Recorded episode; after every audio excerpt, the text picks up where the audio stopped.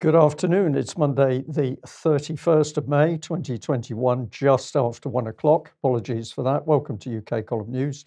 Your host today, Mike Robinson. Myself, Brian Gerrish, and we're delighted to be joined by David Scott, bringing us Northern Exposure from north of the border. Well, there's only one thing to talk about, Mike. Well, it's the one thing that the mainstream press and media have not been talking about at all over the weekend, and that is, of course, the vast numbers of people in London uh, for a demonstration, once again, of their opinions and their views. Uh, and it uh, was a spectacularly successful day, absolutely peaceful, no trouble at all. Uh, and as you can see from the image on screen at the moment, thank you to Alan for this, uh, it uh, just an amazing turnout, spectacular. Yeah, I was just going to add, Mike, that I watched uh, quite a bit of video on this yesterday, and it was wonderful to see the interaction with people. It was so friendly and uh, all types of people there, ages. Yes, amazing. So we've got we're showing a little bit of video uh, at the moment. Uh, the police were mostly well behaved. Uh, everybody was uh, in good form and uh, enjoying themselves amazingly. So, David, welcome to the program. what can we say? Well, a really uplifting event. Uh, the, the, coverage has been the coverage from non-official sources has been excellent. Uh, obviously, silence from our good friends in the BBC and others. Um, the Guardian had a little pop at it, chose a very strange line to go down, but even they had to admit there was hundreds of thousands of people. Uh, a great day. Uh, yes, well, it was indeed. So let's have a look at a bit more. Here are uh, two gentlemen from Northern Ireland uh, with a UK column banner uh, that they produced. Fantastic stuff. Uh, uh, more people with UK, lots of people with UK column stuff, which is really very nice. So thank you very much for that. But we can see that some of the buses ended up with other messages than the usual. Stickered. Yes, than the usual advertising hoardings um, and uh, uh, lots of people expressing their views, uh, people um, carrying umbrellas as usual, um, and uh, and so it went on. Quite amazing uh, stuff, and uh, well, what else can we say? well, how many people do we think were there? We've had a number of reports in. Of course, some people are saying there was a million people on that march. others are are talking very high hundreds. But uh, certainly you could see the crowd stretched for miles and miles, and it kept on coming on that 12 mile route from uh, Parliament Square all the way down to Shepherd's Bush. So yes. it was tr- truly, truly an extraordinary sight and just fantastic that so many people got out there. Uh, and uh, David, uh, you have a couple uh, as well. Uh, nurses scared to speak out. Nurses, not this particular nurse, but nurses in general are scared to speak out. We know that. We've seen them having to cover their faces. We've had to disguise their voices in order to get their, their messages out to the public. Uh, this particular nurse is uh, speaking out, um, and a, a, lot of people will, will know her from her YouTube videos. Um, we've also had, you, you, mentioned someone down from Northern Ireland. Um, we've uh, we've had uh, this this this uh, next couple of photographs come in from a gentleman who went all the way down from Thurso to London for a, a grand day out. Uh, now, um, many this, people, uh, David, won't know where Thurso is, so you better explain that. Uh, Thurso is the very northern part of mainland Scotland. Uh, if you go any further north, uh, you you get damp. Um, his next thing, next stop is Orkney. Uh, and it's a gentleman here, and he's, he's wearing his UK column T-shirt, which he said got a lot of extremely positive attention. So that was good. And the young lady there, just in the previous slide, was uh, holding a, a placard that said, My body, my choice. This is obviously a, a slogan uh, from the, the pro status, pro abortion side of the, the uh, abortion argument that's been captured uh, by the demonstrators who want to have bodily autonomy uh, regarding medical treatment and resist all of the uh, persuasion, cajoling, um, social pressure, and indeed uh, increasingly threats of legal pressure to try and force them to have uh, the jab. Um, so the question then is, what mainstream coverage was there? And this uh, was the Evening Standard on Saturday as the demonstration was happening. Uh, and this was their headline: Hundreds join anti-vaccination protest. Yes, you laugh, David. Hundreds join anti-vaccination protest in central London. Uh, in the meantime, they've got a Reuters photograph there, very similar to the one that uh, that we showed at the beginning of the program, but from a slightly different angle. uh, showing that uh, it was significantly more than hundreds. Uh, so that was their best attempt. And we say we did try and contact the Evening Standard team uh, this morning, but of course nobody was there because of the bank holiday. But uh, the news desk um, spokesperson was keen to tell us that, that it, it wasn't actually the main paper who made that report, it was the Evening Standard online.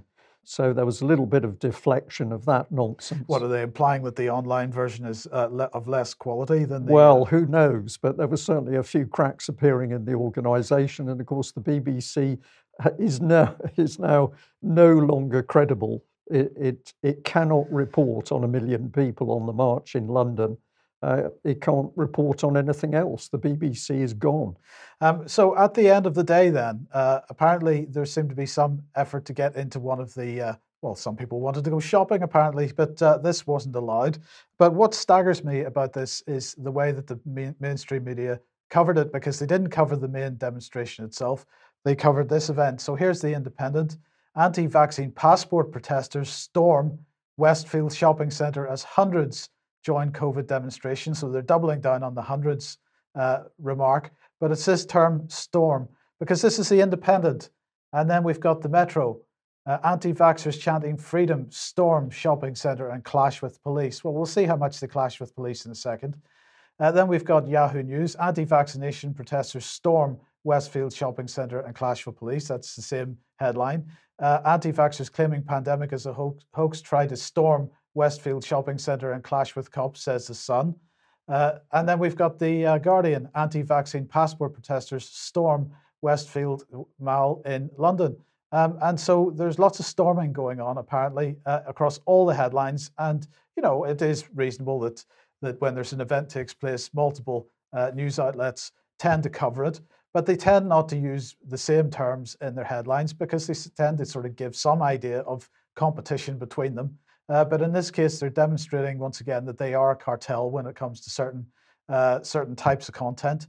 Uh, and so they uh, basically have to maintain a standard narrative, a common narrative. Um, but let's just have a look as David's uh, given the giveaway a little bit on this. But this is the uh, the one sentence in the Guardian article which mentioned how many people were actually taking part in the main demonstration. the Westfield invasion came after a mass march of about 12 miles through London starting in Parliament Square and reaching as far west as Acton.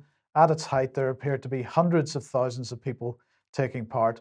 So the question then is uh, did anybody storm the mall? Well, let's just have a look uh, at some video here because it didn't seem like there was much evidence of storming going on. However, uh, it was uh, the, the blue vested uh, police liaison officers here replaced with um, tactical support group officers. Um, and uh, well, people were uh, standing outside. A lot of people did get in, not through this entrance because the police uh, blocked this entrance off, but there was unfortunately another entrance that the police weren't covering. Um, but you know, everybody being very well behaved. At one point, the police moved forward towards the crowd. They weren't storming the crowd; they were just moving forward, um, uh, and the crowd simply moved back. At another point during the, uh, this incident, uh, as the police started to attempt well, they seemed to be starting to be a little bit more aggressive, people sat down uh, and simply refused to engage uh, with any aggression at all. So uh, the, the, the crowd there behaving uh, in a pretty much exemplary manner. They, they were they were pretty good. A lot of the police you could clearly see were embarrassed because the crowd was talking to them pretty reasonably and challenging them on good grounds as to why they were there and what they were doing. And later on from this incident, I think the tactical support group um, were basically marching along the side of the building and they didn't look comfortable at all, apart from the fact they were so vastly outnumbered by the crowd. So there was no storming went on here. The people simply found a doorway and walked in, and they were very friendly, and the whole atmosphere was was was wonderful. They were puzzled as to why the police were doing this. I yeah. don't know what the point of this was. Yes, indeed. Now there was one particular uh, moment uh, during this that I thought was worth, and thank you very much to the person who sent me this video clip uh, that I thought was worth showing. So just have a look at this and what happened. Truncheons down! Why are you pulling down? We ain't got truncheons! We ain't got truncheons! Why are you pulling truncheons down? We ain't got truncheons. Why are you pulling truncheons out? We ain't got truncheons. We ain't, we ain't got truncheons. Why are you pulling truncheons out? We haven't got truncheons, so why have you got truncheons? Why have you got truncheons? Why have you got truncheons? Put your truncheons down. Put your truncheons down. Put your truncheons down. Put them down now.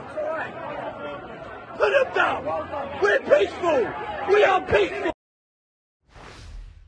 David, I don't know what your reaction is to that, but but uh, that's a, a quite a spectacular uh, situation developing there, where the police are effectively taking orders from a member of the public. Yes, because the member of public A owned them, B was correct, um, and um, C was in charge because he was thinking.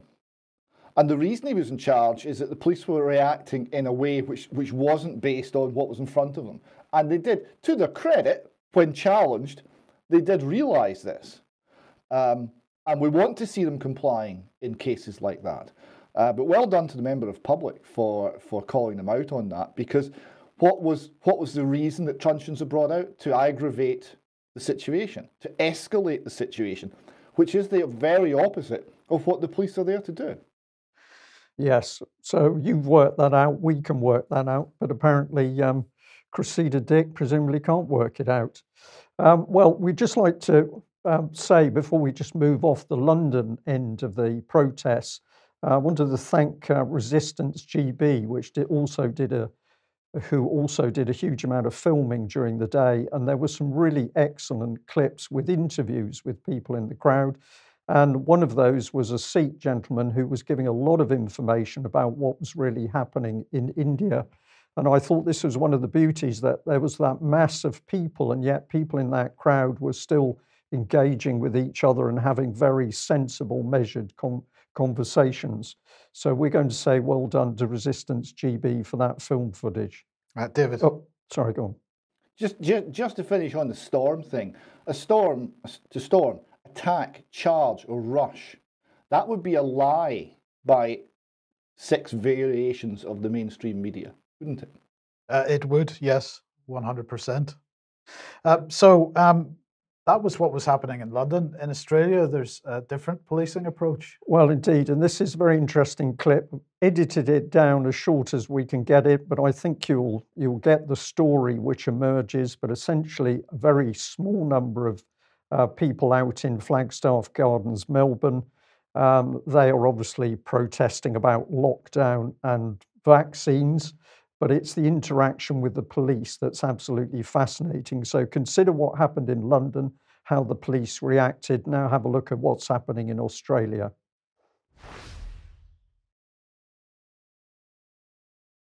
Now you got the camera.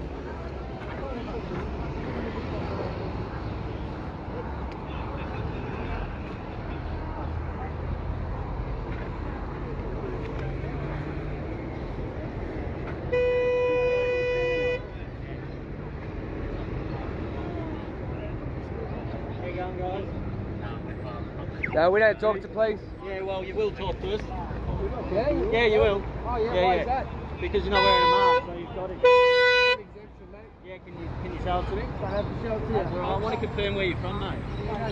Yeah, no, no, no. No, no, come on, mate. Police, No, unless I'm no. under arrest. No, no. You're going to tell me where you're from because I believe you're outside 5k. Based on what? What's your what's your belief based on? Well, show me your license. Where That's you're no, you cannot arrest me on an assumption. No, no, no. You need to have from and you'll be reasonable grounds. Go. I'll quote you the High Court me, case. film me. When a statute prescribes that there must be reasonable grounds for for the a state of mind, it requires the when a statute prescribes that there must be reasonable grounds for a state of mind, it requires the existence of facts. Cordon, which cordon, are everyone, cordon. sufficient To induce that state of mind in a reasonable person. Please provide There you go. the facts to verify What's your name? belief that I'm committing an offence. What's your name? show me your license. There No, you get out is my the way. What's your facts name? that Got a I license?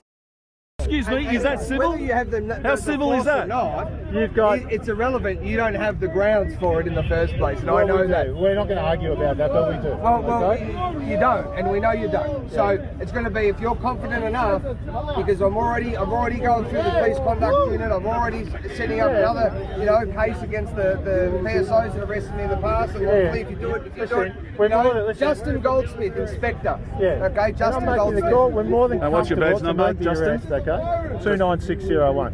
More than comfortable, comfortable to make your arrest. We are giving you an opportunity, five or ten minutes, to leave the area. Okay, so you've been given plenty of warning. Could we not be surrounded?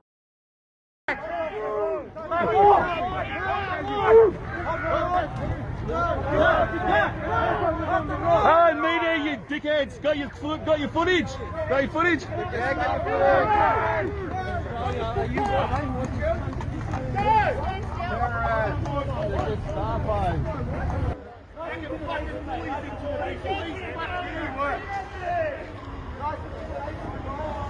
All that police for this size of people. That's it. Look at them. What are they scared of? That is so cute! So All right, boys, girls. Thank you. Thank you. Yeah.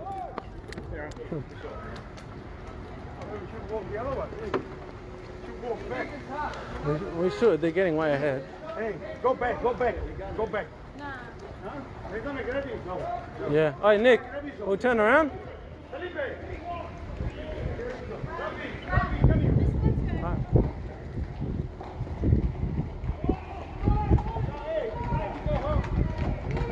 The cops are the cops are beating people. The cops are beating them.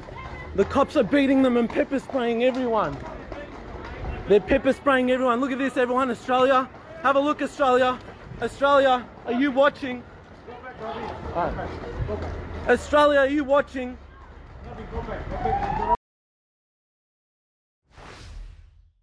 So the key points in key points in that video clip were really how few uh, people were protesting and the massive scale of the police operation. But of course, the senior police officer said, "Well, we could arrest you, or we're giving you the opportunity to disperse." So that very small group of, of people then moved away from the scene, albeit they were being slow doing it. And what happens? In came the heavy, mob and the horses to uh, beat people to the ground. So we've got this common thread of policing now creeping up, not only in Europe, but uh, as far, uh, far away as Australia. Um, who is training these people?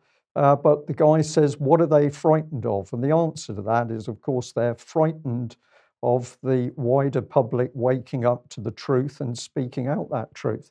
So the police there are demonstrating that they're afraid of the truth. David, there's some very simple things for people to do, and that is to continue speaking out the truth and giving the evidence as to what's really happening because the state is terrified of the truth. State, the state is losing the narrative. They, they, they need to have a coherent narrative to lock us all down, to remove our rights, to mask us, to intimidate us, to fill us with fear. Lack of fear is a threat to that. People speaking out is a threat to that. The loss of credibility of organisations like the BBC is a threat to that. And actually, the police, police behaviour, as we saw there, is a threat to that. Because this is no longer credible, this is clearly oppression. This is no longer policing as we know it. Remember, we're policed by consent, Australia too. There wasn't a lot of consent going on there. There was, there was no law breaking. These were peaceful people.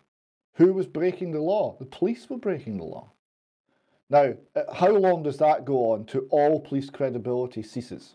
Not long. No, indeed.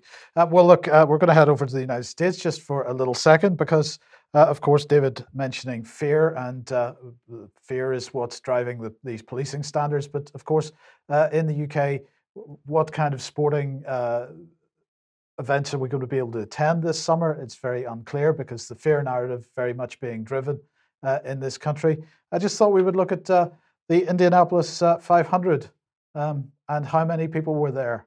Uh, this is this was yesterday, of course. uh, and the stadiums uh, absolutely full, uh, and uh, nobody wearing masks, nobody social distancing. Uh, in Europe, there's no such behaviour going on, it seems. so clearly, all these people are going to die imminently, Brian. Well, a number of health and safety regulations being breached there. We're not only not social distancing, we're climbing fences without any form of support just disgraceful Absolutely. or good to see, depending on how you look at it. Well, who's causing the trouble in UK? And I think we need to go to the Metro headline here uh, because let's uh, bring in the happy couple. Says uh, here they are. Boris and Carrie reveal first picture from what's described as a secret wedding. And they're in the garden of 10 Downing Street after they tied the knot. Apparently, um, some people actually were confused, according to the Metro anyway, as to why the Prime Minister was allowed to, to marry in Westminster Cathedral. Priest questions why twice divorced Boris was allowed to remarry in church. Uh, well, that's because there's one rule for the elite in uh, Westminster and completely different rule for other members of the public. It's very straightforward. But we had to turn to Russia today to get into the real meat of things because Russia today uh, was on the subject of failings by the Prime Minister for um, violating ministerial code. But uh, you notice that he there was a significant failing, but he was cleared of violating the code. Yes. So um, done something wrong, but hasn't really done anything wrong. But I'm just going to say, and people may think I'm a little bit harsh here, but if he betrays his wife, his wives, and his family for a new skirt, then I think we can be pretty sure that he won't hesitate to betray the nation with the same contempt. Uh, well, uh, hold on. I, you know, I think that's a bit unfair. I mean, the question, the question really there is, is who wears the skirt. Yes, and which one of those two is actually the prime minister? Well, there's there's a question. Uh, I believe the lady on the the right starred in a satanic play, so possibly she'd be well qualified. But which skirt is in control, we don't know. So we don't think that uh, Boris is going to look after the country, but we'll stick with Russia today because I saw this picture and I thought this was really incredible because what we've what we've got here is Matt Hancock using the nation's flag as a, what I can only describe as a nose rag. And for people, particularly people that have served in the armed forces, where for, for, for we could have a discussion on whether the respect was deserved or not, but huge respect for the nation's flag, um, but no, here it is being used as a handkerchief. Um, what's this about? Well, apparently, uh, Matt Hancock committed a minor breach of the ministerial code, um, and this is the, in respect of contracts. So he had a 20% stake in Topwood Limited, company run by his sister and brother-in-law. They received some pretty big NHS contracts. He forgot that he'd got interest in that company, really and um, everybody made a lot of money, but he didn't do anything wrong. And I think that this picture is just incredible because Matt Hancock is simply mocking the nation as, as he does what he does. And of course, The Guardian here pointing out that we've now got Lord Geidt here as a, a new advisor on UK ministers' interests. So presumably he's advising them as to how best look after their interests but he says he'll quit if his findings are ignored. So I encourage people to go and have a look at Lord Geety and, and see what his background is and see whether you feel that he's suitable to uh, bring the politicians in some form of control. I don't think so.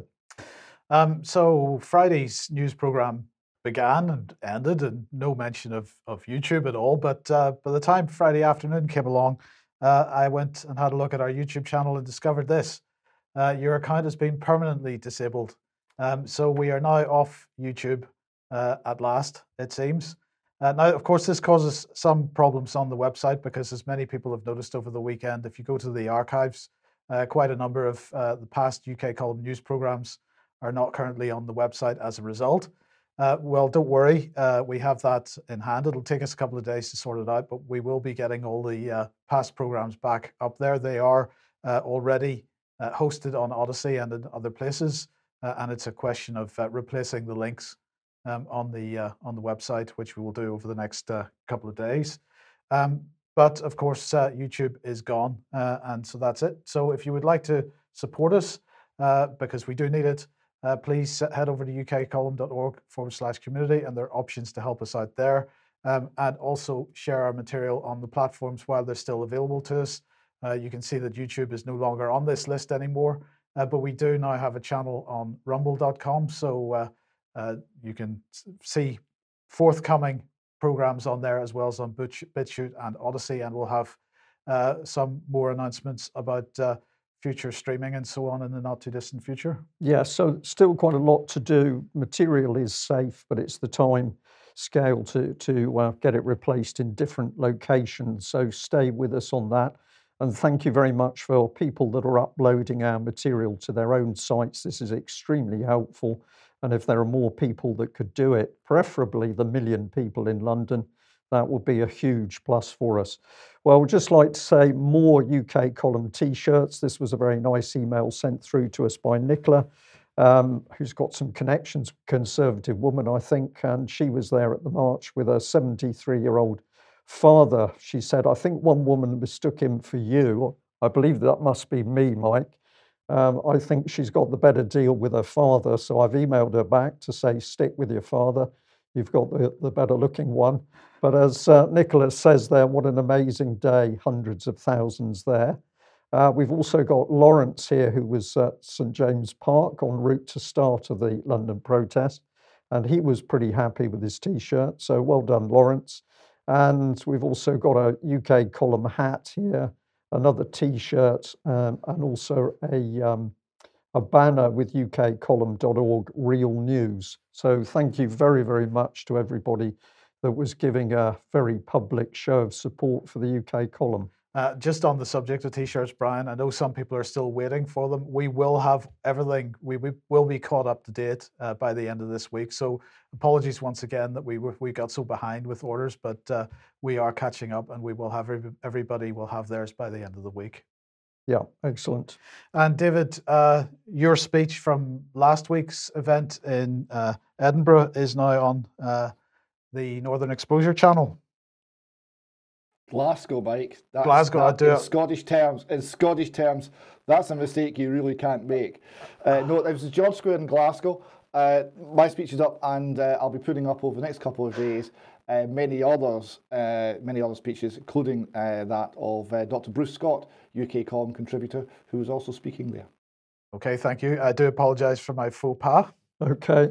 Now, many people will know about Dr. Reiner Fuellmich and the Corona investigation. A lot of work going on with a team mainly based in Germany, uh, but making great efforts to get the truth out about what's been happening with uh, coronavirus and the subsequent vaccine program. Uh, I was delighted to be invited to speak to this group on Friday just gone, uh, where there was um, a discussion. There were various people being brought in usually speak for one hour. Um, Dr. Reiner Fuellmich on the left here. And um, this was a very interesting uh, session.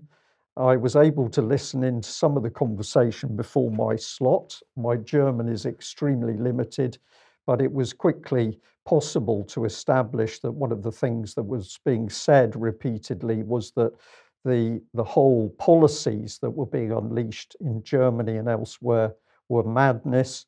And this prompted us to have a discussion about uh, the use of applied behavioral psychology in order to essentially poison the whole of the political system and, and the public service administration. Uh, so I came into the group, and uh, you can have a look at that at the moment on Odysee if you want to listen to that interview. Thank you very much to all the people who have listened and have sent me an email thanking me. And uh, I understand that some of it is going to be transcribed fairly shortly, Mike. Yes. By our very own Alex Thompson. So you'll you'll be able to um, see the text on screen because the audio is a little bit poor, and I think viewers overseas will be able to hear the hear my words in German. So thank you to Alex for that. Uh, I would also like to say thank Howard, who's been helping in the background with the setup of that interview and the subsequent uh, video uh, that he's produced this fantastic uh, cartoon, which people really need to freeze on screen. Uh, but it's uh, really pointing a finger uh, right at the World Health Organization and the United Nations for unleashing this vaccine nightmare on the world. So, a busy cartoon. There's lots of good information on it. And I'm going to say thank you very much to Howard for sending that through to us. Also, like to say that if you go on to SoundCloud for the alternative view, uh, you can listen in to the update that I gave a week or so ago, telling people what we are about to do in order to get the alternative view off the ground again. So, a big thank you to John for setting this up.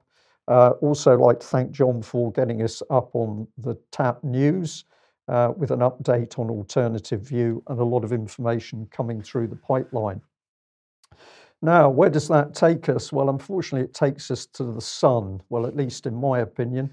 And uh, I picked up this article from a few days ago, which said that Jonathan Van Tam has become one of the unlikely stars of a group of experts and advisors informing the UK's response to COVID 19. Mr. Van Tam, known as JVT, was appointed to the role of Deputy Chief Medical Officer for England in October 2017 and he's known for his colourful metaphors at the government's press conferences. So this caught my eye, that essentially colourful metaphors were more important than the truth, uh, because clearly he's not telling the truth. Maybe he's ignorant of the truth or he's deceiving the public. We don't know, but he is good at metaphors. But I think the meat of this article was wrong. Certainly, he doesn't need to be known as JVT. It would be more appropriate if he was DVT. Uh, DVT, of course, standing for deep vein thrombosis or blood clotting, which is promoted vaccines that are causing. So I think that's what we should be calling him, DVT. Um, we've had emails in talking about the problems with blood clots. This one here, talking about a gentleman called Mike Yardley, now reflecting on how close the NHS came to killing me. No one listened pre vax when I said I had a clotting history. No one listened when, after a catastrophic reaction to the vax, I asked for a leg scan, survived for months with an untreated clot, found after the fourth request for a scan. So, this is the reality of what the vaccines are doing to people. Meanwhile, um, Mr. Van Tam is coming out with colourful metaphors. Got another one here. Sad to listen to this. I too lost my most amazing friend. She was fit and healthy at just 66. She had a swollen leg. Sent a pic to the doctor. He said it's an infection and gave her antibiotics. And essentially, what happened, this lady died uh, as a result of clots. So, this is the harsh reality. Meanwhile, the government lies to the British public over the dangers of vaccines. If you go to the UK card sorry, UK column yellow card section, you can of course go into the database. Uh, these are the current figures on total reactions 859,481 with 1,213 fatalities. Uh, Mike and team have set this up so it's easy to search. So we put in vascular disorders, and you can see the, the breadth and depth of what's happening here. Hemorrhages at the bottom, 528 with AstraZeneca, two deaths, 132 responses with Pfizer, and two deaths. But if you go on to the next page at the top, you can see the headline for thrombosis 1,054 for AstraZeneca with 20 fatalities, uh, Pfizer 140 with seven. And it appears that the government still thinks this is a joke got a little bit more to do on this, David, but it's really extraordinary the callous behaviour of these officials such as Van Tam and Matt Hancock, who seem to think that what they've unleashed is a joke. Very interesting CV, Mr. Van Tam. Uh, he's got an MBE in the military division because he's head of the cadets, the cadet force in um, Norfolk or somewhere else. Um, and his uh, grandfather was Prime Minister of Vietnam. Yes. So, so it's a it's a very it's a very interesting CV, isn't it? Strange how the people who end up running these uh, organisations so often have very interesting CVs and backstories. Indeed, and we need people to search as much as possible because it is interesting how much detail can come out when enough people are digging. Now, David, you picked up on this BBC News article here COVID 19 very few COVID hospital patients had two jabs.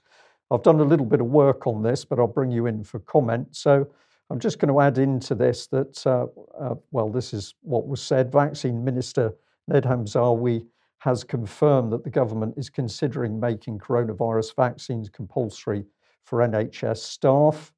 Uh, NHS staff have been eligible to receive a jab since the first phase of the vaccine rollout, but the fact that there is no requirement for them to take up the offer has become a widely debated issue. Uh, can I ask why would it become a widely debated issue if NHS staff were in any way uh, believing in the efficacy of the vaccines? Because surely they would be the first to be jumping on it. Well, yes, except we're about to show, Mike, that really the NHS staff are not going to be given the opportunity to speak because somebody's going to speak for them. But fascinating how all of a sudden the vaccine is just an offer. There's no pressure to take it. There's no phone calls and texts coming through from the government. It's just there on offer. If you want to come forward and say you'd like it, that's fine. If you're in a care home and you say, I don't want to accept your offer, uh, well, you're going to get the vaccine anyway. So this is a very, very deceptive article from the BBC. But who was the man quoted in this article? It's Chris Hopson uh, from an organization we'd never heard of before called NHS Providers. So let's look at what he had to say very quickly. He said that very, very few COVID patients in hospital in England have received two coronavirus jabs, showing the vaccines provide very high levels of protection. Um, well, no evidence for that at all, David. I'm going to ask you to respond to that particular one before I move through a, a few more, but there's very, very few uh, COVID patients in hospital that have received two co- coronavirus jabs. Well, this is, of course, correct because there are very, very few coronavirus patients in hospital. Therefore, there must be very, very few who have received two jabs. Um, the equate the equating of this small number with the efficacy of um, uh, of the jab is, of course, statistically and scientifically um, uh, incompetent. But this is no surprise because these people are not medics and scientists; they're something else, Brian. Yes, indeed they are. We're going to have a little look into uh, Chris Hopson in a minute. But he said this as well. He said that patients now tended to be younger, meaning there was a lower need for critical care. But all the reports we're getting from the hospitals are that they are crammed with all age groups. And uh, we don't know what his evidence for this is. And there's no evidence, of course, in the BBC article. Well, I was just going to say, Brian, that, that in fact, uh, Derriford Hospital last week said that they were mainly dealing with uh, acute cases uh, amongst elderly people. Yes, yeah. So he went on to say, incredibly striking how busy hospitals were as they deal with non COVID backlogs. Uh, well, we're going to ask a question here how many patients are vaccine damage at the moment because there's no statistics actually being put out as to what's happening in the NHS. So we don't know where uh, or how Chris Hopson is able to make this statement.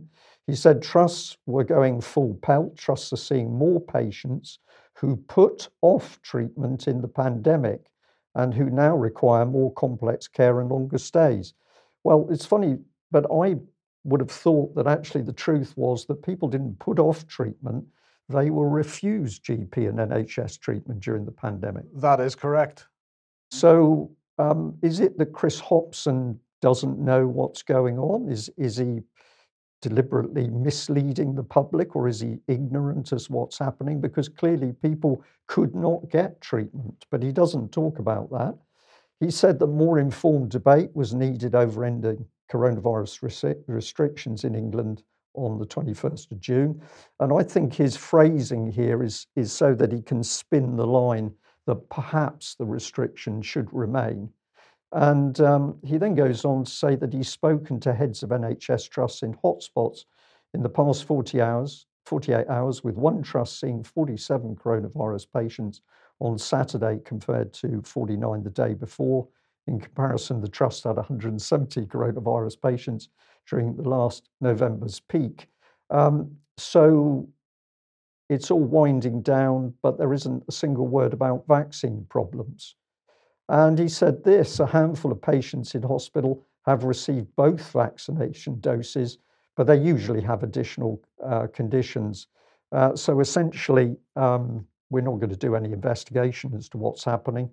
Um, where are the statistics to support his claim anyway, Mike? Yes, but uh, of course, that statement uh, um, if somebody dies of coronavirus, doesn't matter how many underlying additional conditions they have, they have died of coronavirus. But if somebody uh, takes an adverse reaction to the uh, to the jab and pass away, yeah. uh, then of course then they have underlying additional conditions which may have contributed to their death. So, so uh, you know what he's expressing here is is once again wanting it both ways. Wanting it both ways, David. Quickly.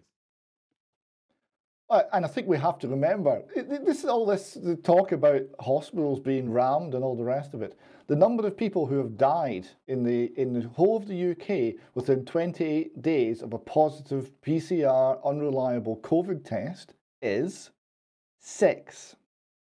That's the daily average at the moment. Six.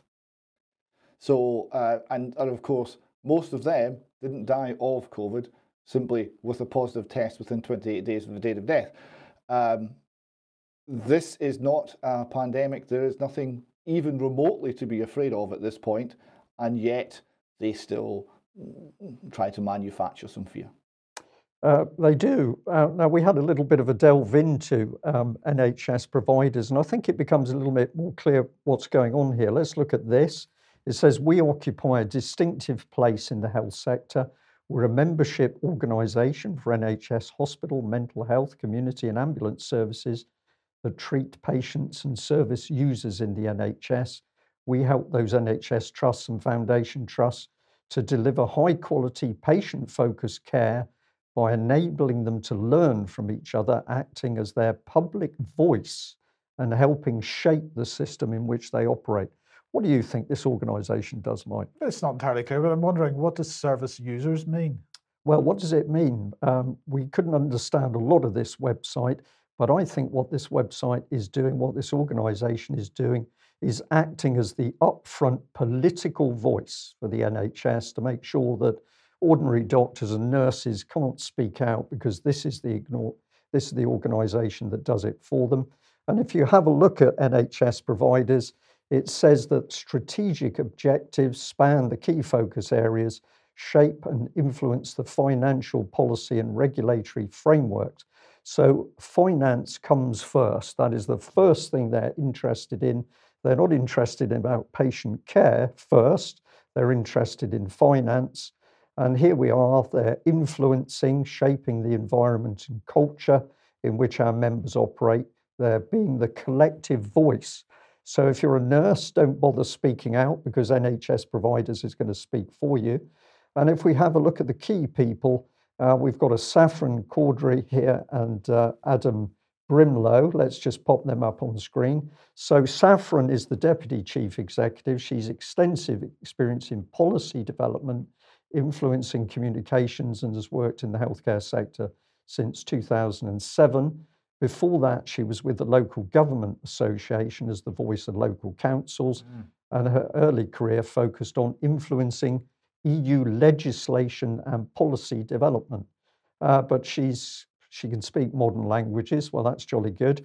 But she's not exactly um, on the wards looking after patients. Let's have a look at Adam. Uh, well, he's the director of communications. Prior to joining as head of news in 2016, he was a BBC health correspondent for 14 years, working across a range of outlets, including Today, World at One on Radio 4, TV news bulletins, and online. Previously, also worked for the BBC World Service. So, this is a man absolutely trained to um, follow the BBC line, which will be the government's line.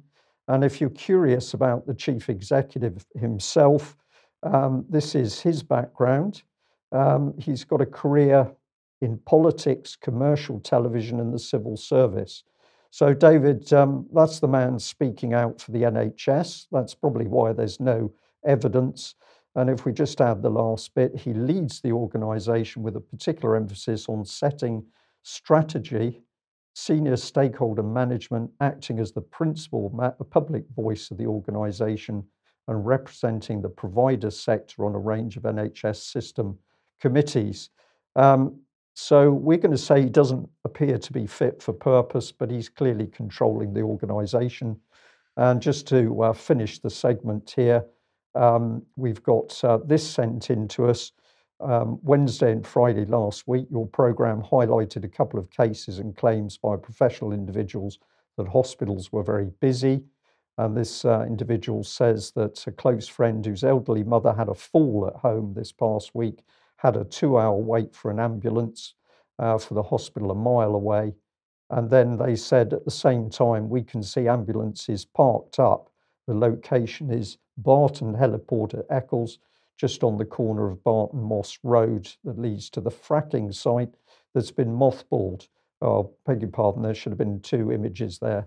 Um, but basically, it showed a fenced area full of ambulances clearly sitting and uh, and uh, not out on the job. Uh, yes, well, I think uh, we'll be coming back to that in one second. But before Yeah. we do, David, uh, the, the question that we've been asking uh, over the last number of months has been what evidence has there been for a pandemic? And of course, uh, one of the uh, industry sectors which is best capable at managing risk and dealing with risk and probably has the best uh, experts in risk management is the insurance industry. So, uh, Zero Hedge here with a headline Life Insurance and COVID 19 Something Doesn't Make Sense.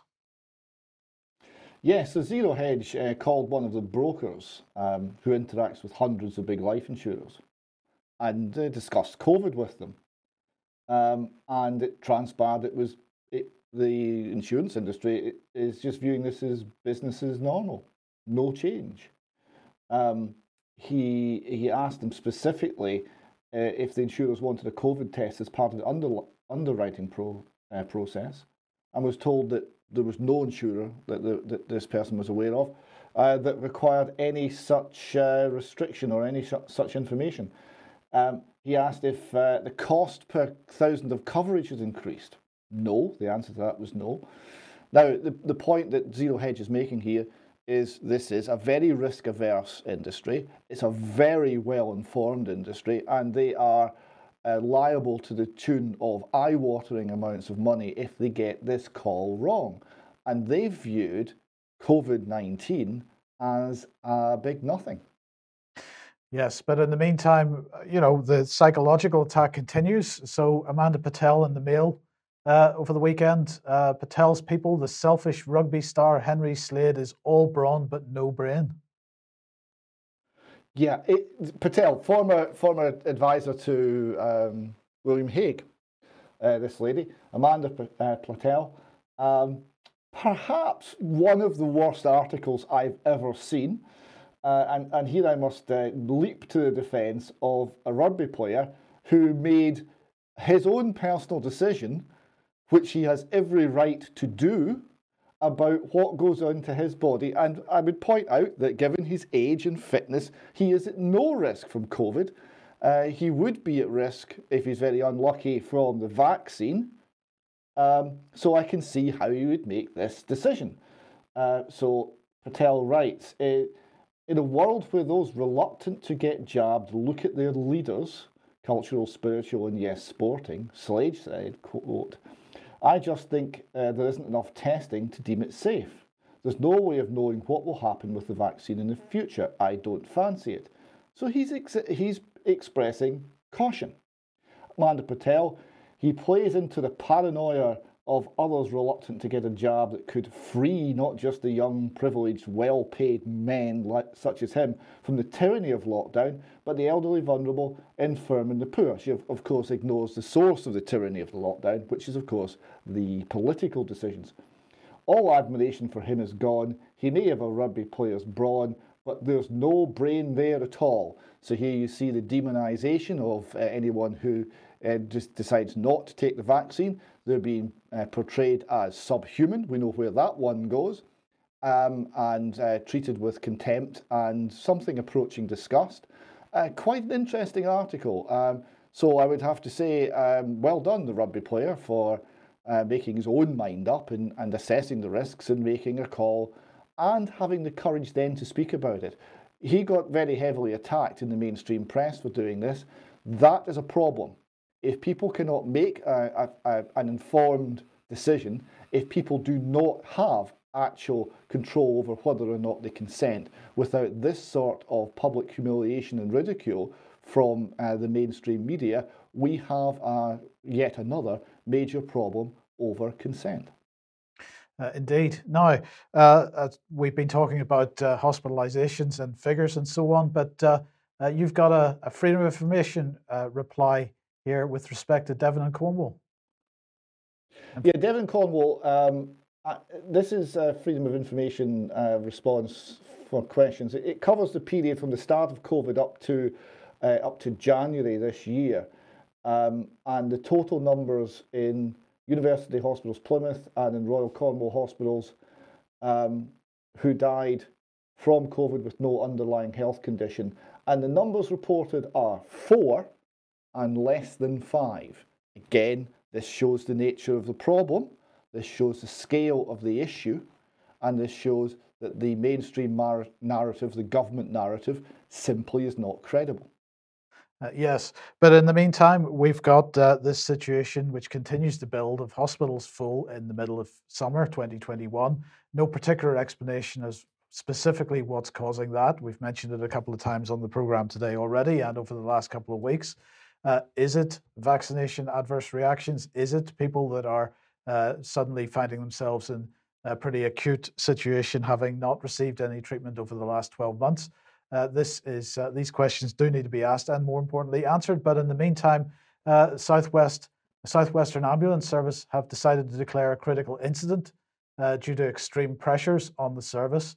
As a result, some pa- patients may wait longer for an ambulance, while others could be advised to access alternative services if their call is not life threatening. This is what they tweeted out uh, yesterday. Um, but in fact, there's a little bit more to this because they made a statement to the uh, the media, uh, and they said that uh, people should only call 999 for an, amb- an, ambulance in a medical emergency. For example, if someone had stopped breathing, has fallen unconscious, or has serious bleeding. People with what they describe as non life threatening but urgent problems like broken bones, sprains, or burns should contact NHS 111. Um, and they said that inappropriate use of the 999 service puts unnecessary additional pressure on limited ambulance resources and can delay emergency care to those most at need. Now, of course, uh, we have the situation that, uh, as you know, today is a bank holiday, uh, but this is also the beginning of the half term week. So, uh, quite a number of extra people coming to the Southwest uh, for holidays, Brian. But nonetheless, uh, I think to suggest that, you know, this, this is quite vague in a certain sense. If you have burns, call 111. This is a pretty um, and we know if you call 111 initially, you're not going to speak to a qualified person. They will make a decision and then bring in a, a qualified dis, uh, person to speak to you. So the clock's ticking the whole time.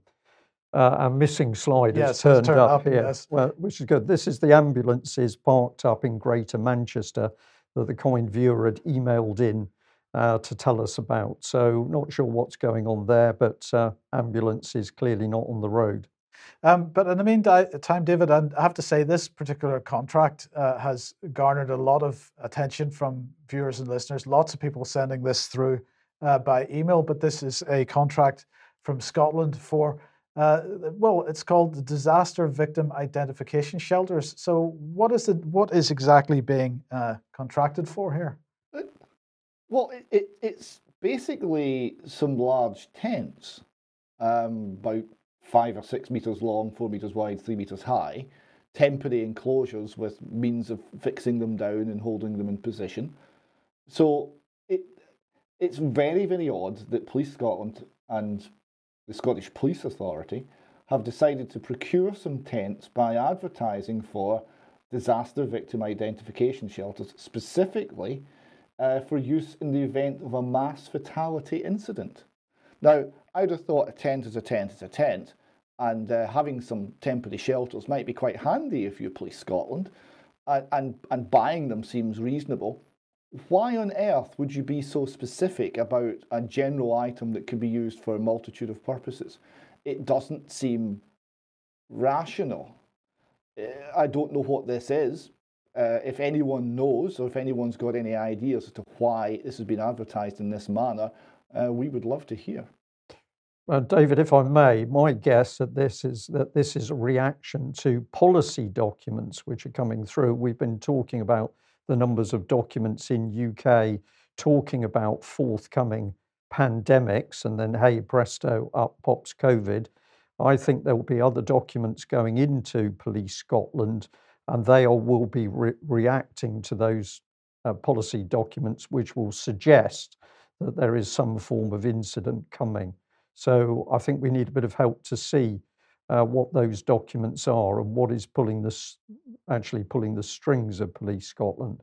Yes. Now, uh, the issue of fear, which again has been mentioned several times in this program so far, of course, we've been talking about that since this since uh, March or April last year, David. Uh, but spiked here, uh, another media outlet joining the list that are starting to talk about this. Uh, spiked saying the manufacturing of fear. The media have terrorized the public during the pandemic. Yes, this is a good summary uh, article looking back over the media's um, uh, efforts during the during the, the, the so-called COVID pandemic. Um, they look back at a, a, wide range of articles and, and storylines, a good number of which we have covered uh, at the time on the UK column news. Um, but it's a good overview and a summary, and uh, it starts off with the following um, overview of, of, of, the situation. Um, uh, the author uh, writes um, regarding fear. That's how the media approach COVID. Be afraid of everything, from ice cream to semen. Be afraid of being tall. Be afraid of being bald. Be afraid of going to the shops and accepting home deliveries. And if you're a man, it's not just semen you should worry about, but also your testicles, your erectile dysfunction, your fertility, even your toes in danger. The fear mongering is relentless. Be afraid, afraid of your pets. Be afraid for your pets. Just be afraid. That's a very good summary of the last year of mainstream media output. And, and, let's reinforce it. And of course, we know where the boiler room is for this type of stuff. It's the Behavioural Insights team and that was fully integrated with the Cabinet Office in David Cameron's era. And, and that uh, behavioural insights team now working with SAGE to increase fear. That's what their own documents state. So it's it's government policy to in, induce greater fear in the in the public. It's not an accident. No, uh, but uh, in the meantime, more doctors speaking out, this time from Israel. Uh, the headline here 93 Israeli doctors do not use COVID 19 vaccine on children. Uh, they say, We believe that not even a handful of children should be endangered through mass vaccination against a disease not dangerous to them. Um, so they've signed a letter of protest. Uh, the letter is to the uh, Israeli Health Department, and this channel, Channel 12, has received it. Um, there is no room for vaccinating children at this time. Uh, they, it's based on a call to, uh, on the following values: the value of caution, the value of humility, as well as understanding the haste that haste is from the devil. Uh, they also cite uh, the recognition that we do not understand everything about the virus and the vaccine against it. Um, and uh, they cite the first commandment of medicine: first, do no harm. Um, so it includes the signatures of Dr. Amir Shak, uh, Shakar, uh, who's director of the emergency room at uh, a major hospital, Dr. Yoav. I'm sorry, I'm going to get these these names wrong, but uh, uh, Kelly, an expert in inter- internal medicine and a lecturer at Tel Aviv University, and others from other hospitals and so on. Uh, and they addressed a letter to the chiefs of the Ministry of Health, to our fellow doctors around the country, and to the entire public.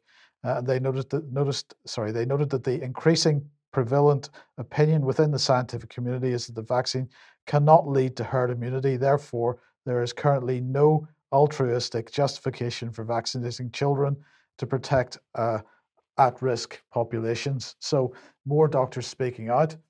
Uh, and uh, then uh, this um, from Buckman's homepage uh, please commit more blatant academic fraud. I strongly suggest everybody goes and reads this blog post from Saturday.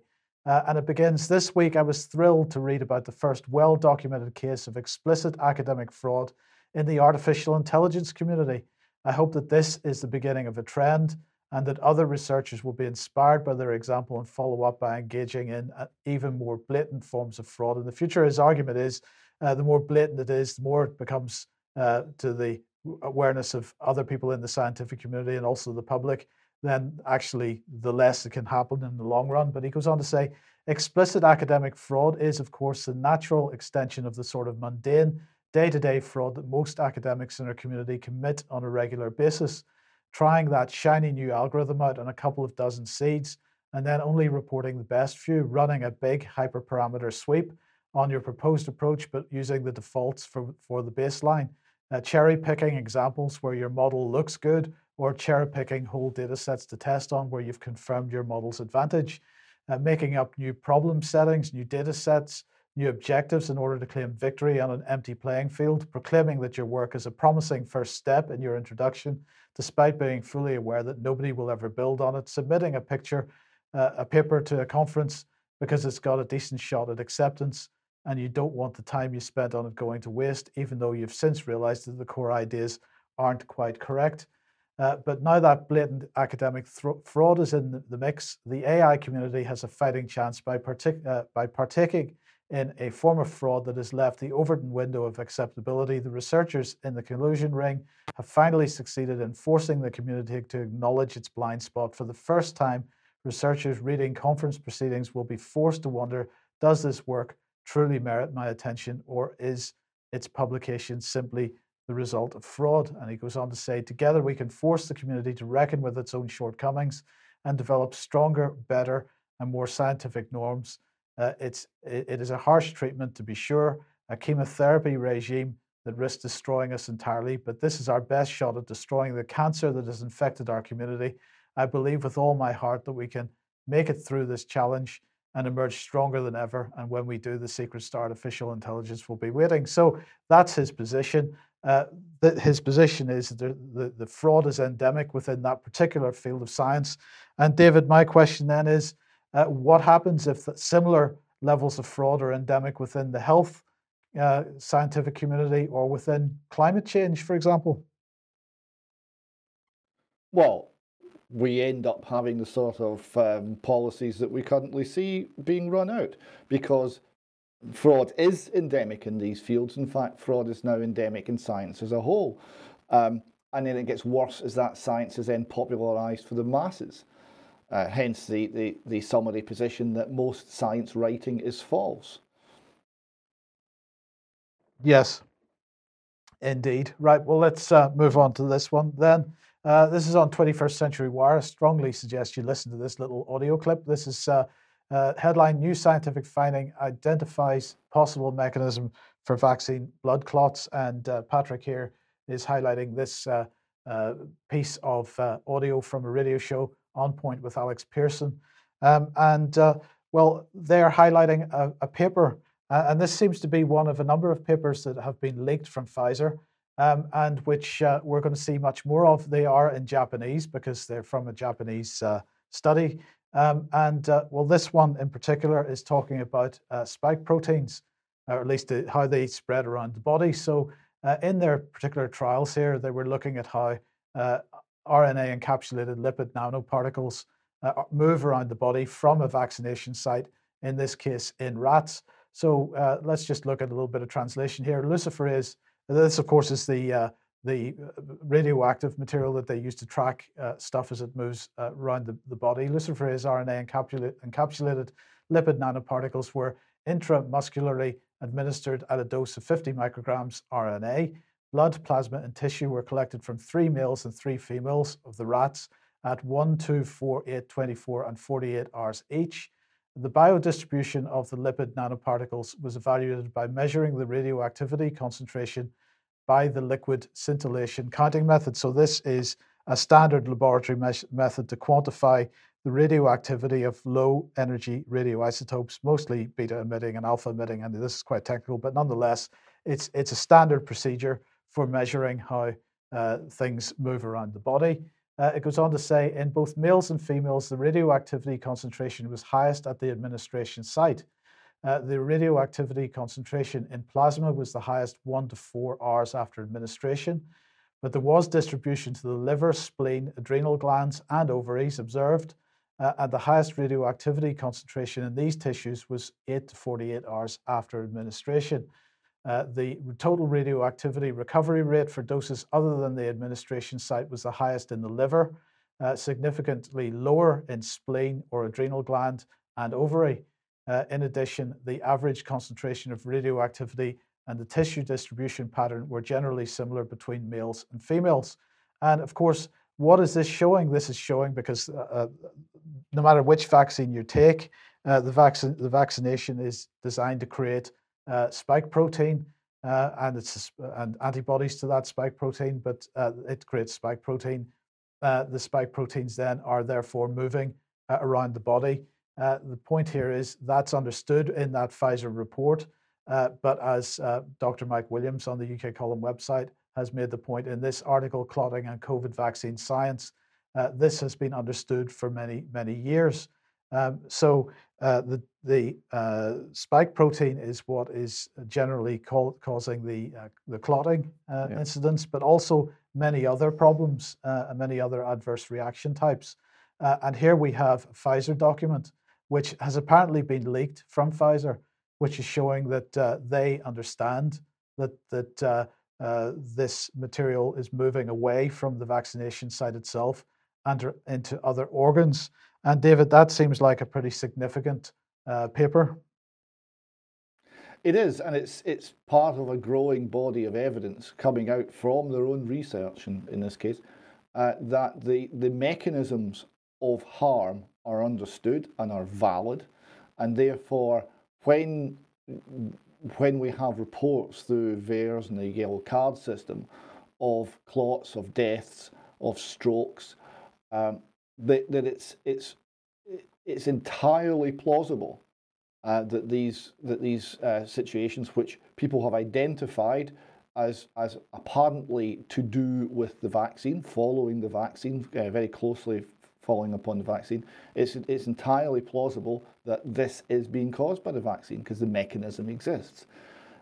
That therefore requires some serious thought and analysis and discussion and public discussion about the risks, about the degree to which these uh, cases are being properly identified, properly studied, properly investigated, and whether the vaccine policy is any longer credible.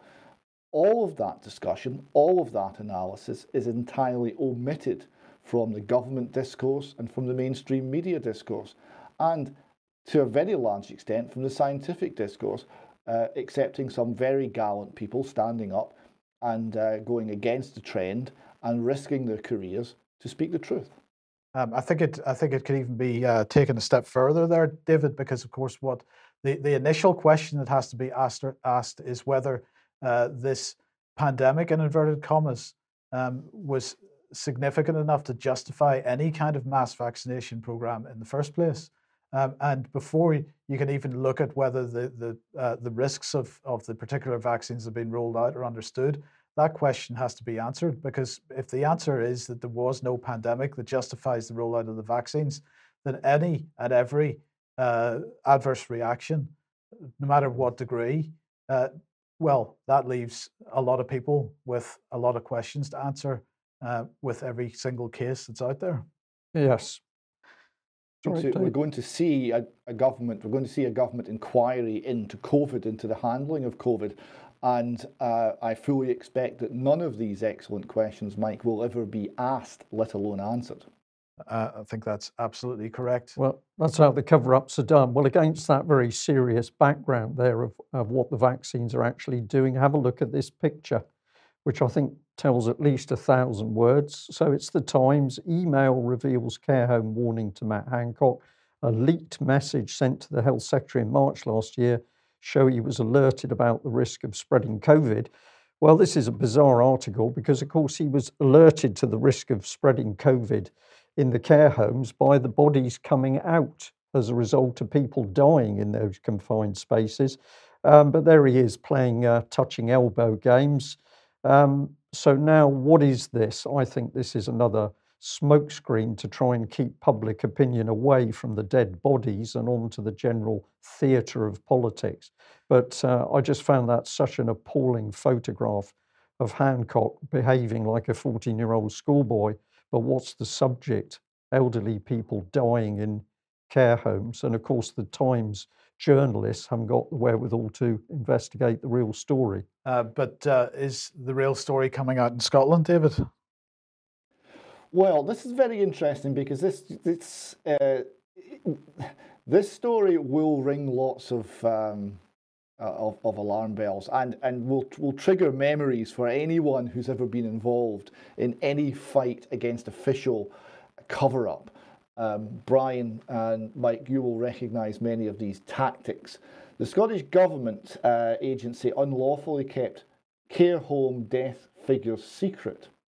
So this is the Scotsman reporting the scale of deaths in individual care homes across Scotland was unlawfully kept secret by an arm of the Scottish Government for almost eight months in a decision that was criticised for, quote, lack of, trans- lack of transparency. Oh yes, and then some.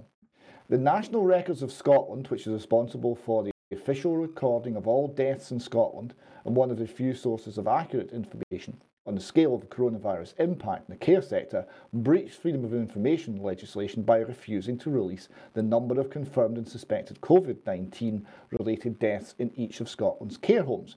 So we still don't know what that looks like. Um, the Information Commissioner said uh, the executive agency of the Scottish Government had engaged in arguments that were speculative in nature in an attempt to block the publication of the statistics. The National Records of Scotland officials said that uh, they would now make uh, the data available in line with the decision. Uh, while Scottish Care, another government body, maintained there was a real risk to the health and safety of care home staff with the publication of the data. Work that one out, gentlemen. Elsewhere, they, they, they also said there was a risk to their well-being, which of course means happiness. So maybe they just wouldn't be happy if we knew what was actually happening in the care homes. Responding to the request, the National Records of Scotland attempted to claim the data was exempt from disclosure due to data protection sensitivities. Now, we've heard this excuse many, many times. This was rejected by the Information Commissioner on the basis that personal data must relate to individuals who are living. Um, the National Care uh, Inspectorate uh, uh, spokesperson said, in considering our submission to the National Records of Scotland on the publication of data, we raised concerns at the time about the impact uh, publication of data relating to deaths in individual care homes during the pandemic would have on the physical or mental health or safety of people experiencing care and those who provided care. I still don't follow their argument there. They continue, quote, further to request to publish data on deaths uh, that the Care Inspectorate holds, we have recently been informed uh, by the Office of Scottish Information Commissioner that it is lawful for us to publish the data we hold, which specifically relates to deaths in individual care homes during the pandemic. So they were pointing to vague, speculative, imaginative health and safety risks and saying, no, you can't know what's going on. Um, and the two different uh, parts of the government were cooperating to conceal this information from legitimate inquiry. And uh, fortunately, we do have an information commissioner who uh, will act against this, and that information is now going to come out. And it needs to, David, because if we're covering up dead bodies, of course, the government and its agencies can do anything they want. So, whether it's somebody beaten up in a, a police cell who dies if you can cover the bodies up, if you control the death certificates, all the things that are happening, then you've got a government that can commit any crime it wants. Yes, and just to reiterate, what were the reasons given? Well, it's private information, okay? It's uh, GDPR, uh, number one, and health and safety. Because if our uh, if our crimes and, and misdemeanors and failings and incompetence is revealed, they, then you know it will have a bad effect on our mental health because the public will know what we've been up to, and that mental health problem is a health and safety issue. Uh, and it will affect our well-being, meaning happiness, and that's that's an issue too. These are, in, with a straight face, are being offered as reasons why the Scottish government is concealing vital information from the Scottish people. Hmm. Yeah. yeah. Yeah. Okay. Well, look, we're just about out of time, but uh, let's uh, let's just have a quick look at this. Kent Live has uh, been complaining once again. Now, if you remember, It's our old friend. yes, our old friend uh, at Kent Live uh, were complaining about the UK column at one point in the not too distant past, uh, but uh, now they're complaining about others. Dozens of COVID denial stickers appearing on benches and gates in Bexley Park. Uh, and so here's one. This is uh, the White Rose organization, but uh, stop saying asymptomatic. Uh, the word you're looking for is healthy, uh, is one of the stickers that's uh, doing the rounds. And here's another one. Uh, sick until proven healthy is no less tyrannical than guilty until proven innocent. Um, so I think, David, those that's fair enough commentary. And well, Kent Live, however, doesn't seem to like it too much. No, and I've seen another one. Um, the media is the virus, and another one uh, written on a wall. If uh, if you tell a lie often enough, it becomes the truth. And there's a little girl scoring out the word truth and writing in in place COVID nineteen. Yes, uh, but the BBC, uh, well, oh dear, they didn't like to report on the uh, on the march. They didn't like to report on the the march that took place a week or two ago, where people were outside their very building. But they don't seem to want to talk about this one either. They don't like the No, light sh- they don't. shone on them, really. No, No, they do not. Uh, this is, I don't know who did this. If if you're out there, please drop us a line. Let us know who you are. This is magnificent. So someone's gone along to Bush House, uh, complete with its uh, statue to paedophilia in the front edge, and it's broad. It's and it's beamed onto the side of the building. Uh, a, a, a, a sort of laser show which says uh, British Brainwashing Corporation. And isn't that true? And you know, it is, it is remarkable that the BBC are now so sensitive on these things. They cannot report it because, of course, if they mention this, people are going to agree that that is an accurate analysis. So they have to be silent about it. It's just another one of the many, many, many things that the BBC can no longer say. It's sort of like the, the, they're down to very few things that, that are now in their realm. Um, they, they know they're the piper. Uh, they know who's paying the tune, uh, uh, paying, paying the piper, and they know what tune they're meant to play. And anything else, they really don't want to know about at all. um, yeah, okay. Uh, are we sure that that's not uh, that's not a Photoshop job, David? Uh, are we? I well, maybe if it's a Photoshop and it didn't happen, let Well- us know that as well. I think well, that's genuine. I think it looks. I think it looks correct. If it's Photoshop, they've done it very well because as the text goes across the windows, the um, uh, the, the the color changes very in a very convincing fashion. So uh, I I think it's genuine. Well, David, if it Uh, not if, it if, should. if we're wrong, let us know. Yeah, if it isn't genuine, it should be, and somebody needs to sort the problem out. So we'd like a real one, please. Yes. If this turns out to not be real, but the sentiment is obviously correct. Um, okay, now uh, f- ending with a little bit of video here, David. Yeah, so this this we just want to uh, finish on this. This is a, a bit of video from the march on Saturday in London. Now, uh, the lady here um, saw a, a, song presented by Dolly Parton where she uh, reworked her hit, uh, Jolene, um, uh, to make it a song about vaccine and uh, to encourage everyone to, to take the vaccine. So this young lady dressed up as Dolly Parton uh, apologised to the camera that this is a, a, a terrible thing that she'd done, that she shouldn't be bullying people into taking the vaccine and everyone should be finding out the facts themselves and making up their own minds.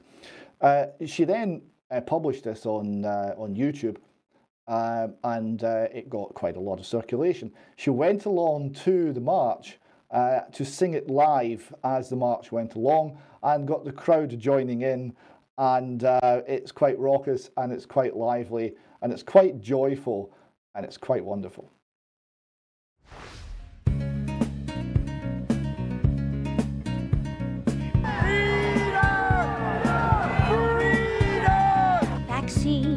Vaccine, vaccine, vaccine. I'm begging of you, please don't take that jab. Vaccine, vaccine, vaccine, vaccine. Your acquiescence won't protect your grand. The side effects should make you scared. Blood clot strokes and even death, miscarriage, stillbirth, infertility. We're all human guinea pigs injecting us with microchips, dehumanizing you with their vaccine. It's okay to inject a baby's DNA and that is what they've put in your vaccine? Shove your country vaccine up your ass. It will genetically change man, but that has always been their plan. I'll pray to God you don't take that vaccine. Vaccine, vaccine, vaccine, vaccine. I'm begging of you, please don't take that jab. Vaccine, vaccine, vaccine, vaccine. Your acquiescence won't protect your grand. Aluminium and mercury, formaldehyde and gelatine, and sharks that are slaughtered for squalene. I hope you really think this through. Our futures will now depend on you and whether you decide to take that vaccine. One more time! Vaccine. Vaccine, vaccine, vaccine. I'm begging of you, please don't take that jab. Vaccine, vaccine, vaccine, vaccine.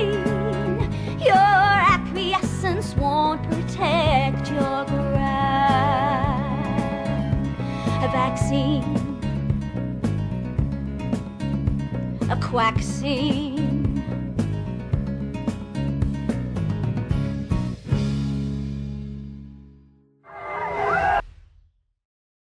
There we go. Well, yeah, and and the, there's the, the cut there. She was just about to shout freedom, and um, that's what it's all about. It's about the freedom to make up our own minds, the freedom to research, the freedom to think, the freedom to discuss, the freedom to choose, uh, the freedom to march, and the freedom to live. And if we add to that from that Australian clip with the police, what are the establishment are frightened of? What are the police frightened of? It's simply the truth. So get the truth out there and the facts. But we're going to give Dolly Parton the vote, I think, aren't we? That was really excellent performance and uh, far better than the BBC, clearly. We'll end it there. Yes. Now, we're, we're not going to do an extra. No, we're not doing an extra today. It is a bank holiday, so we uh, should. We've given extra service for the news, and today there will not be a, an extra, but we will be happy to do that on Wednesday. Yes. So we're going to say thank you to everybody who's joined us. Thank you to everybody who sent in emails over the weekend. We've had a lot of emails from overseas, including a lot from Germany in particular. And I think it's really wonderful to see the teamwork starting to improve between nation states, because, of course, remember that the ultimate world government agenda is to get rid of individual nations. So we should be staying friends with as many nations as possible. David, one last comment. I've been uh, rec- in receipt of another seven day Twitter ban for mentioning vaccine adverse reactions and government statistics. Uh, so you won't see me on Twitter for a few days. But uh, if you don't already follow me on Twitter, it's Albion underscore rover. Until they throw me off completely, please see me there. Thank you. Okay, thanks for joining us. Bye bye. Bye.